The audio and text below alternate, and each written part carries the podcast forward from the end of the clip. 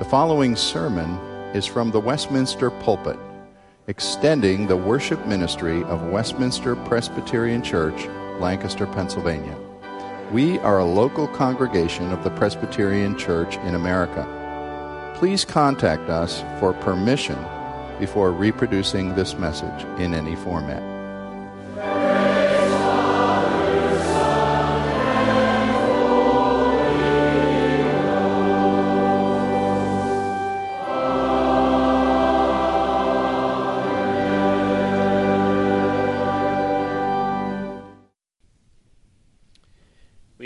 Continue our series in the Psalms by taking a look at Psalm 77, where we find God in the day of trouble.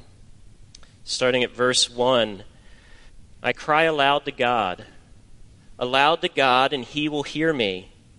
In the day of my trouble I seek the Lord, and in the night my hand is stretched out without wearying. My soul refuses to be comforted. When I remember God, I moan. When I meditate, my spirit faints. Selah. You hold my eyelids open. I am so troubled I cannot speak. I considered the days of old, the years long ago. I said, Let me remember my song in the night. Let me meditate in my heart. And then my spirit made a diligent search. Will the Lord spurn forever? And never again be favorable? Has his steadfast love forever ceased? Are his promises at an end for all time? Has God forgotten to be gracious? Has he in anger shut up his compassion? Selah. And then I said, I will appeal to this, to the years of the right hand of the Most High. I will remember the deeds of the Lord. Yes, I will remember your wonders of old. I will ponder all your work and meditate on your mighty deeds. Your way, O God, is holy. What God is great like our God? You are the God who works wonders, and you have made known your might among the peoples. You, with your arm, redeemed your people, the children of Jacob and Joseph. Selah. When the waters saw you, O God, when the waters saw you, they were afraid. Indeed, the deep trembled. The clouds poured out water. The skies gave forth thunder. Your arrows flashed on every side. The crash of your thunder was in the whirlwind. Your lightnings lighted up the world. The earth trembled and shook. Your way was through the sea, your path through the great waters. Yet your footprints were unseen. You led your people like a flock by the hand of Moses and Aaron. This psalm is written by Asaph, a thoughtful believer who was familiar with sadness, and to follow him, we, the reader, must at least be somewhat acquainted with the troubles of life. The psalm is broken into four stanzas, with the first stanza 1 through 3 being about Asaph's cry to God. The second stanza, verses 4 through 9, Asaph argues with God. And the third and fourth stanza, verses 10 through 20, Asaph remembers God's ways. First, let's look at Asaph's cry to God. Verse 1 I cry aloud to God, aloud to God, and he will hear me.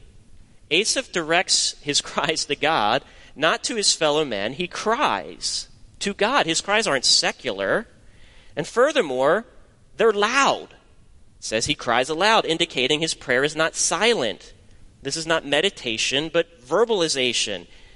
He voices his cries out loud to God. He is putting words to his pain, and he has some level of confidence that God can't just ignore him, but will, in fact, hear him. Verse 2 In the day of my trouble, I seek the Lord. In the night, my hand is outstretched without wearying, and my, my soul refuses to be comforted. Throughout his troubles, Asaph is seeking the Lord. All day long, his soul is making diligent search for God. So much so that his search extends beyond the day into the night. And at night, he continues with outstretched hands in prayer. By day, he's urgently pleading for God. By night, he's unyieldingly seeking God in prayer. And yet, through all his tireless seeking, his soul is not comforted. Comfort that could be his is not because it's simply not palatable. He's like a nauseated man.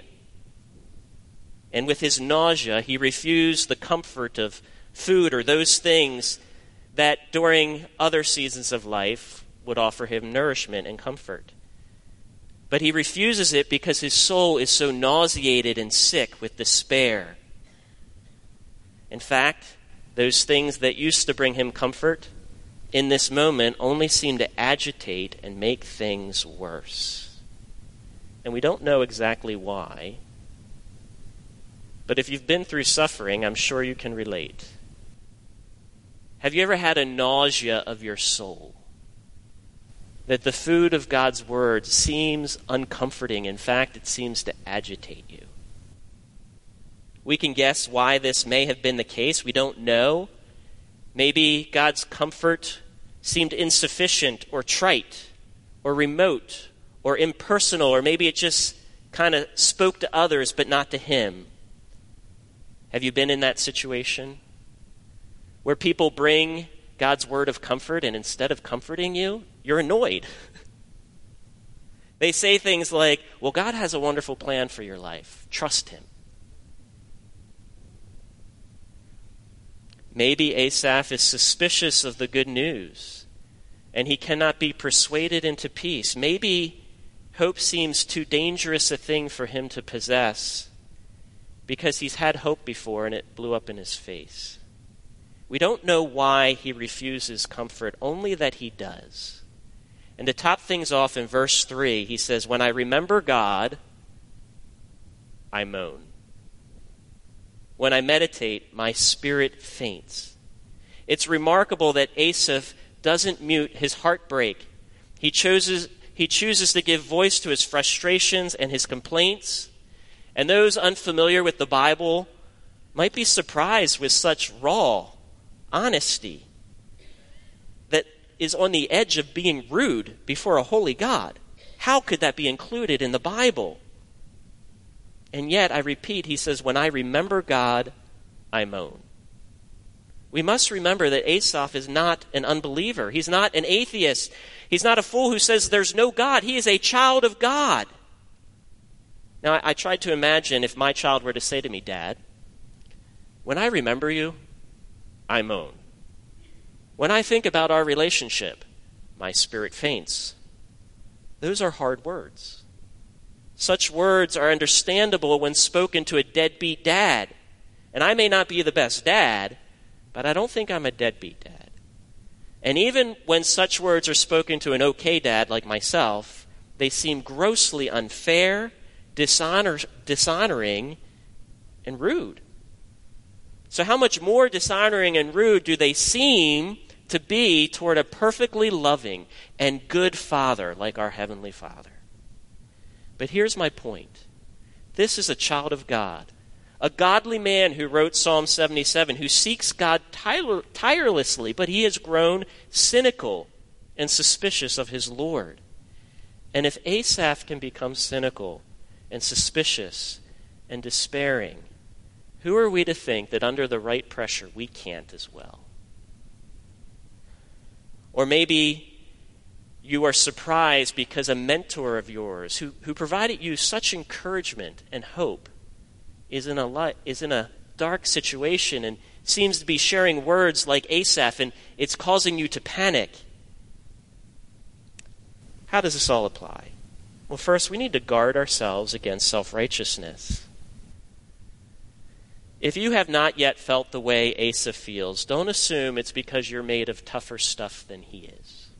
Maybe it's just you haven't had the right pressures applied to your life. Maybe you've lived a charm life. If you have felt the way Asaph feels, know that you're not alone. This psalm is for you to show you the way forward and the abundant patience and mercy of our God. Maybe you have a Christian friend that you respect, someone who's mentored you, but they're in a bad spot and they refuse any comfort that you offer. this psalm would encourage you not to be surprised or panic over your concerns of your friend. Remain patient and hopeful. What is happening is not strange. Every child of God, save one, has a breaking point. And thankfully, that one child of God who never broke abides in us by his Spirit, and he is faithful. So the first stanza, Asaph cries out to God, and his cries are raw and cynical. But notice, God does not allow him to stay there. The second stanza, Asaph starts to argue with himself. Verse 4 You hold my eyelids open. I am so troubled I cannot speak. Sleep is a great comfort, but it often escapes the fearful and the sorrowful. To have this last comfort withheld is a horrifying reality for people who are already deprived of comfort. Yet, at least, according to Asaph, God withholds even this last comfort. He says, You hold my eyelids open. I'm exhausted, God, because of you. And he goes on to say, I am so troubled that I cannot speak. Deep grief leaves us speechless. Like deep rivers, such grief often flows silently. It's often our small griefs that trickle as complaints flow from our mouths like shallow streams, smacking against stones of discomfort or washing over pebbles of inconvenience. But deep grief often leaves us speechless. But it's in our silence when we run out of words that God's grace runs deeper still.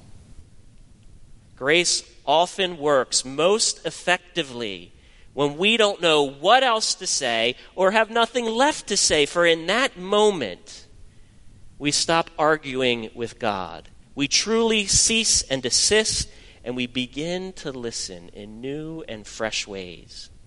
And once we focus on listening to God and not ourselves, not our fears and our grievances, it changes things.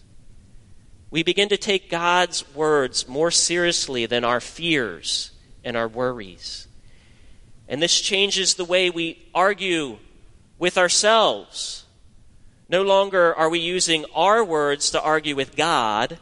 Rather, we begin to use God's words to argue with ourselves. And this is what Asaph begins to do in verses 5 through 9. He argues with himself using God's word. Verse 5 I consider the days of old, the years long ago. He's reconsidering things again, going back to the days of old. Why? Well, his present pain not only had left him speechless, it was drowning out the voice of God. And so, what does he do? He turns his attention from his pain to his God. Listen, unfortunately, pain can become an unwelcome and strange comforter. My roommate in college would often turn on music called Screamo music. It sounds like Screamo. and he would often play it after he failed a test or had a big argument with his girlfriend. And he claimed that it helped him to vent his frustrations and to feel better. And it seemed to work at first, but over the long term, I, I grew suspicious.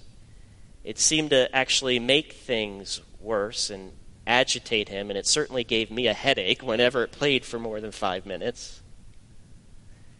But it, it helped him to focus on his pain, and I think that's why things got worse, not better, for my roommate. But here, Asaph turns his attention from his pain to his God. C.S. Spurgeon says it this way It is our duty to search for comfort and not in sullen indolence yield to despair. And if there is no comfort in the present, then look to the past. And that's what he does in verse 6. Let me remember my song in the night. Let me meditate in my heart. See, rather than let himself fall to pieces, he lets himself remember. He lets himself meditate.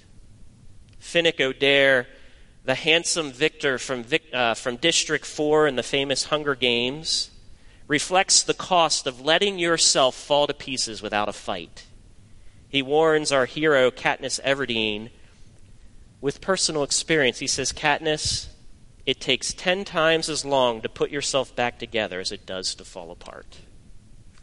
The psalmist here is refusing to let himself fall into despair, and at the end of verse 6, he says, Then my spirit made diligent search. Turning from despair, the psalmist makes diligent search. He understood this duty required a, a no stone left unturned diligence. And so he asks question after question in verses 7 through 9. He searched not merely with his eyes and his heart and his body, but he says, My spirit made diligent search. This is no intellectual or theological or theoretical exercise. His heart is actively engaged in his search for truth. He wants to understand truth for himself and to understand his pain and his disappointment and his suffering in light of who God is and what God has said. And that is hard work. External religious acts are easy. To read a prayer, attend church, listen to a sermon, sing a hymn. But spiritual searching is much harder. And maybe this explains why we so rarely bother with spiritual searching until we are desperate. Because it is so hard. It requires courage, determination, honesty, grit. Notice the nature of his questions. Will the Lord spurn forever and never again be favorable? Has his steadfast love forever ceased? Are his promises at an end for all time? Has God forgotten to be gracious? Has he in anger shut up his compassion? His questions are asked of God. He's seeking for God. He's searching to understand things from God's perspective. He investigates and searches and argues, and his questions are the necessary questions, the ones that have to be asked in order for truth to win out. And then at the end of verse 9, he says, Selah. And Selah means rest. And this is a much needed rest, for if you've ever had this type of spiritual striving, it's exhausting. But this rest can only be enjoyed by seekers of truth who argue for truth, not convenience. Servants of truth who seek to know the truth, the whole truth, and nothing but the truth. And even that, if that truth humbles them or asks more of them than they know how to give, they rest in it. See, this rest cannot be attained by self seeking prosecutors who seek to justify themselves by the truth or merely to win their case. See, Asaph argues honestly, truthfully, courageously in the courtroom of his soul. Will the Lord spurn forever? and never again be favorable? And as he wrestles, he realizes, of course not. God is slow to anger, abounding in loving kindness. He has, has his steadfast love forever ceased? I'm sure he realizes that if God were to cross examine him, he'd say, Consider the nature of your question, counselor. Steadfast love, by definition, never ceases. Are his promises at an end of all time? Absolutely not. Don't be ridiculous. His promises are yes and amen, even in the darkness, and we see that at the cross. Has God forgotten to be gracious? Well, God is not like a man that he should forget anything. He can no more forget to be gracious than he can forget himself or his son. Has he in anger shut up compassion? shut up his compassion? Asaph may have had reason to wonder before the cross, but we don't. The anger of God was released at Calvary. There's no more wrath remaining that can block the compassion of God toward us. In Christ, God's position toward us has changed forever from a condemning judge to a loving father. So any anger is fatherly and full of compassion. See, now that Asaph has argued his case and stated his grievances and wrestled, he's discovered what God has said, and he's satisfied, and so he doesn't need to drone on and on. So he simply says, Selah, and rests his case and submits to the verdict. So Asaph cries to God. Second, Asaph argues with himself. And third, Asaph remembers God's ways. Stanza 3 and 4 have one focus the mighty ways of God. Stanza 3 tells of the general acts of God's redemption for his people. Stanza 4 focuses on one specific act of redemption. Now, looking at the general acts of God in stanza 3, we realize that God is constantly active, even when we cannot see it. When it appears God is unconcerned or inactive, what does Asaph do? he admonishes himself to appeal to the times when God was very clearly active in years past. Verse 10 Then I said, I will appeal to this, to the years of the right hand of the Most High. I will remember the deeds of the Lord. Yes, I will remember the wonders of old. See, if only we can recall God's mighty deeds from the past, we will soon have our minds full, even overwhelmed by God's blessings. There's too much to remember. Verse 11, his deeds, plural. They're many, not few. My wife and I treasure the rare but limited time that we get together after we put the kids to bed. That's mom and dad time. It's our time to catch up.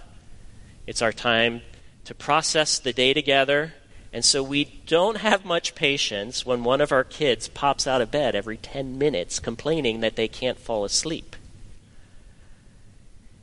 And so I've learned a little trick. I tell them that they cannot come back into our room until they've counted to a thousand by ones.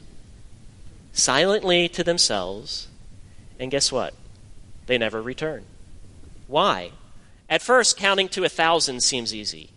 But to do it by ones, 756, 757, 758, it's much more exhausting than any of us would imagine.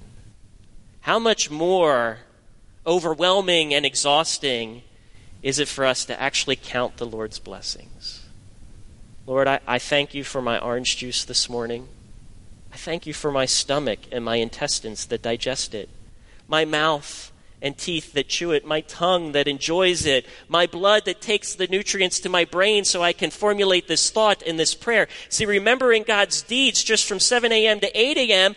exhausts us if we truly remember them all, let alone the wonders of old. And so he goes from listing to pondering. Verse 12 I will ponder all your works and meditate on all your deeds. Your ways, O God, is holy. What God is like our God? See, God's blessings are not merely common, they're wonderful. And the psalmist realized he cannot list them all. And so he steps back and ponders and meditates and considers them all collectively from a wide angled lens. And his conclusion is inescapable in verse 13 What God is like our God?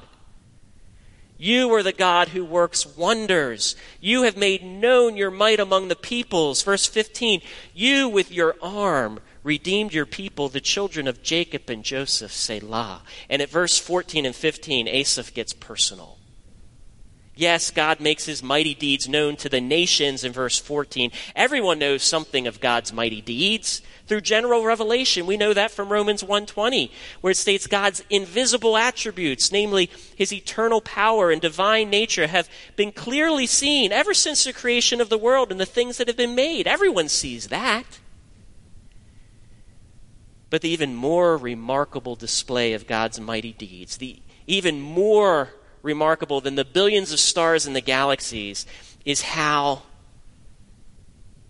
he redeems his people, how he notices them, he cares for them, he loves them, the children of Jacob and Joseph.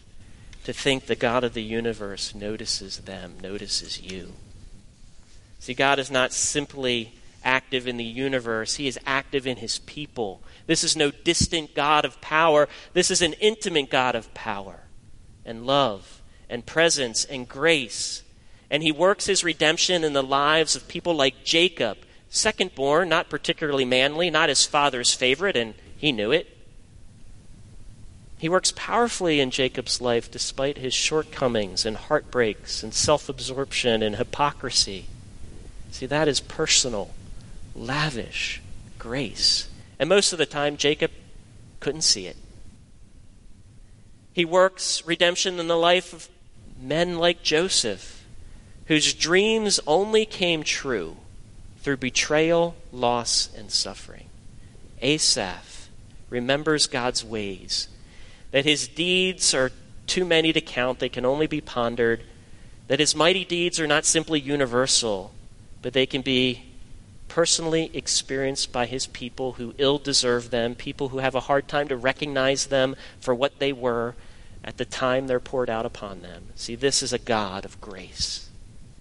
And while stanza moves, stanza 3 moves from general to personal, as it recalls God's general deeds, stanza 4 focuses on one specific mighty deed the Israelites crossing the Red Sea. And the stanza ends rather abruptly, without explicit personal application. I think because some applications are not only self evident, but they hit us more poignantly when they're not spelled out, when they're not forced upon us, but we have to ponder them for ourselves. Verse 16 When the waters saw you, O God, when the waters saw you, they were afraid. Indeed, the deep trembled. The clouds poured out water, the skies gave forth thunder, your arrows flashed on every side. The crash of your thunder was in the whirlwind, your lightning lighted up the world, the earth trembled and shook. Your way was through the sea, your path through the great waters, yet your footprints were unseen. You led your people like a flock by the hand of Moses and Aaron.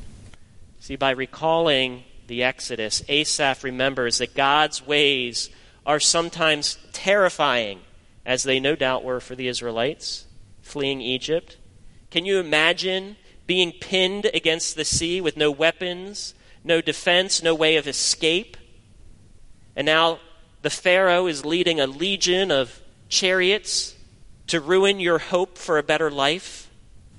No doubt the Israelites were terrified and wondered why they'd been led to such a place as this if God were good and true to his promises. See, because the quickest way to the promised land would have been along the Mediterranean Sea, around the Dead Sea, not further into the desert, not put into a place of no escape. How can this be God's way? And yet it was. God's way was not the safe and easy path. Around the sea, it was the terrifying and impossible path through the sea. And that meant, verse 17, thundering skies, dark clouds, trembling earth. And yet, that truly was God's way, even though his footprints were not yet seen. See, God was present like a shepherd leading his flock through his under shepherds Moses and Aaron, who themselves were frail men of imperfect faith. And so the application, though unstated, is clear. Though you only see the storm and danger and disappointment in your life right now, God is presently working his most powerful redemption. Though you wish he would bring it by allowing you to go around the sea, He's saying, My way is through the sea. And just because you cannot see his footprints or sense his presence doesn't sense his presence doesn't mean he isn't actively working even now for your good to lead you from enslavement to freedom, to lead you to life in a better land. For Asaph, the Exodus was sufficient to restore his hope that God was with him, God was good, God would redeem, and all things would turn out well in the end. But, dear Christian, we have a better event to look to the cross of Jesus Christ. Like the Exodus, the cross of Jesus Christ reminds us that God's way, it's not our way, the easy way. We think the best things happen by going around our troubles, not through them. And in the same way, we think the best things happen by avoiding pain and suffering and crosses. But God sent His own Son to endure a cross to despise its shame. Why? For the joy set before him, which was a better joy. And God's highest glory and our ultimate good was obtained through going through that sea. See, sometimes the best things, God's highest glory and our ultimate good, can only be obtained through the trial you're going through, through the trials I go through. And so, in closing application, one for the suffering, the others for not suffering, but maybe trying to help their friends. If you are suffering deeply, if you're pinned up against the sea in an impossible place, in a desert wasteland, take comfort. In your crying out to God and you're arguing with yourself, God has not abandoned you. He will not smack you down. He did not smack Asaph down. Like the Israelites, He is with you. And I know you're terrified. But God is writing a great story, just like He wrote a great story through the Exodus. He's simply not done writing the story. You're in the midst of a great story. You're just in the tragic chapters right now. So wait for the end of the story. When he turns it on its head and brings about a glorious climax. Take comfort that God's way is through the storm, and he will bring better glory, better joy, better things to you through it. Maybe you've lost a job. Maybe you're going through a financial disaster. Maybe you've been overlooked for promotion. Maybe you've had a betrayed friendship. Maybe you're going through a conflict in this church right now. Maybe you're divorced or widowed. Whatever it is, God is with you through this storm. For those not suffering, have tender compassion. Don't overreact when others cry out in anger against God. Don't fear. Don't fix. Recognize how patient God is in grief and pray. Pray for them. Let others argue with themselves. Assume it's happening among the godly. Allow space for it. God is at work through grief and disappointment and broken dreams. And He's always a willing and patient as we argue with ourselves, He won't leave us there. So recognize that this is okay. Pray for them to remember and trust God's ways and see God bring comfort. Let's pray. Thank you, Lord, for Asaph's psalm. If we've lived much of life in a broken, fallen world, we can relate to his cries. We can be so despairing that we refuse comfort because it nauseates us. We can moan at the thought of you. Oh God, forgive us. Thank you for your patience as we argue with you and ourselves, as you silent us and show us that your grace runs deeper than our pain. Help us, Lord, to remember your ways, to remember your blessings that cannot be listed, only pondered. And help us to remember that your way is through the sea sometimes, not around it to trust that you are with us, that you are writing a great story, and your highest glory and our greatest good is going to be accomplished through the sea. Give us this perspective and give us patience and hope as we anticipate you to write the end of the story. In Jesus' name, amen.